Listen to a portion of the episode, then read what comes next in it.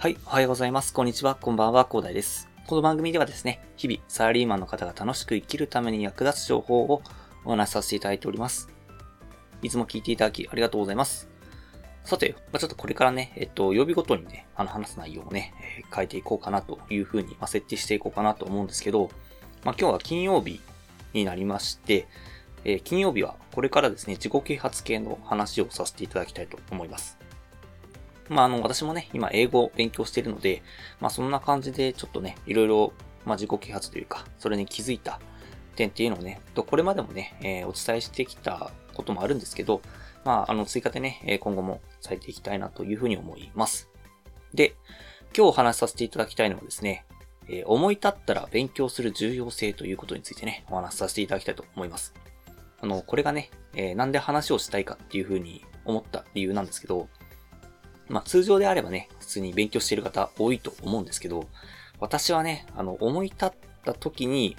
ちゃんと勉強してこなかったことで、すごい時間を無駄にしちゃったんですよね。その時の、まあ理由としてはですね、まあ勉強があんまり好きじゃなかったっていうのがあるんですけど、まあ今はね、あの勉強することが、まあどれだけ、まあ楽しいことかとかね、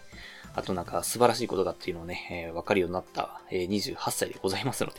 えーそこでね、勉強している最近この頃でございますね。本当ね、英語も勉強できないっていうかね、本当英語なんで勉強しなきゃいけないんだと思ったんですけどね、あの、英語、ちゃんと話せないと、読めないとね、えー全く何も始まらないということがね、この世界のことだというふうに分かったのでね、はい、今はね、えーコツコツと英語を勉強しております。本当英語を勉強するだけで言うと世界が広がるっていうのはね、えーちょこちょこ話させていただいてるんですけど、本当に今ね、本当英語を勉強してきてね、いろいろ読めるようになってきて、本当に楽しくなってますね。なかなかね、勉強しづらいと、あの勉強を始められないっていう方も多いと思うんですけど、ただそこをね、えー一歩え進んで勉強を始めるとですね、新しい世界が待ってますので、ぜひね、勉強していただきたいなと思うんですけど、まあ、私がね、あの、最近勉強する方法としてね、やってることとしてはですね、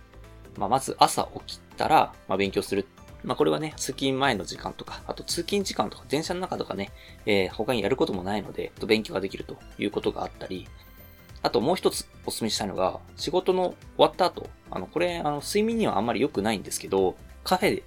寄ってね、コーヒーを飲むと、疲れた体でなかなかね、えっ、と、厳しいことがあったりするんですよね、仕事をって。ただ、この間ね、あの、私カフェ行ってコーヒー飲んで勉強してたらですね、あのね、カフェインのおかげでね、めっちゃ勉強できるようになったので、あ、これ意外といいなっていうふうに思ったんですよね。なので、まあ、仕事の終わった後、と勉強がね、えしづらいと、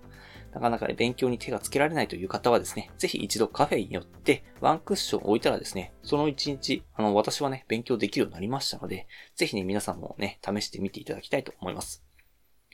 本当本を読むとかでもいいです。本当勉強っていうのは本を読んで、人の、まあ、人生経験を得ると。で、それで、え自分の糧にするっていうのもね、あの、立派な勉強でございますのでね、ぜひ本を読むだとか、自分の勉強したいこと、本当好きなことというかね、好きで自分から進んで勉強したいことっていうのを今すぐに行っていただきたいと思います。そうすればね、3年後の自分がね、今の自分に感謝してくれるはずなのでね、ぜひ皆さんもね、え成長していただければと思います。本当ね、今勉強するだけで未来はどんどん変わってきますので、ぜひね、人生を充実させるためにも勉強していきましょうということで、本日はお話しさせていただきました。では、最後にお知らせだけさせてください。この番組ではですね、皆さんが困っている悩みとか、話をしい内容など、随時募集しております。コメント欄や Twitter の DM などで、どしどし送ってください。Twitter とかのリンクは概要欄に貼っておきます。他のプラットフォームでお聞きの方はですね、Twitter で DM をいただけると嬉しいです。アカウント ID はですね、アットマーク、アフターアンダーバー、ワークアンダーバーレストで、スペルがですね、アットマーク、AFTR アンダーバー、WORK アンダーバー、RST です。どしどしお待ちしております。それでは今回こんな感じで終わりにしたいと思います。このような形でね、皆さんの耳だけで役立つ情報をゲットできるように、死に物狂いで情報をゲットして、毎日配信していきますので、ぜひフォロー、コメントのほどよろしくお願いいたします。では最後までお付き合いいただきありがとうございました。本日も良い一日をお過ごしください。それでは。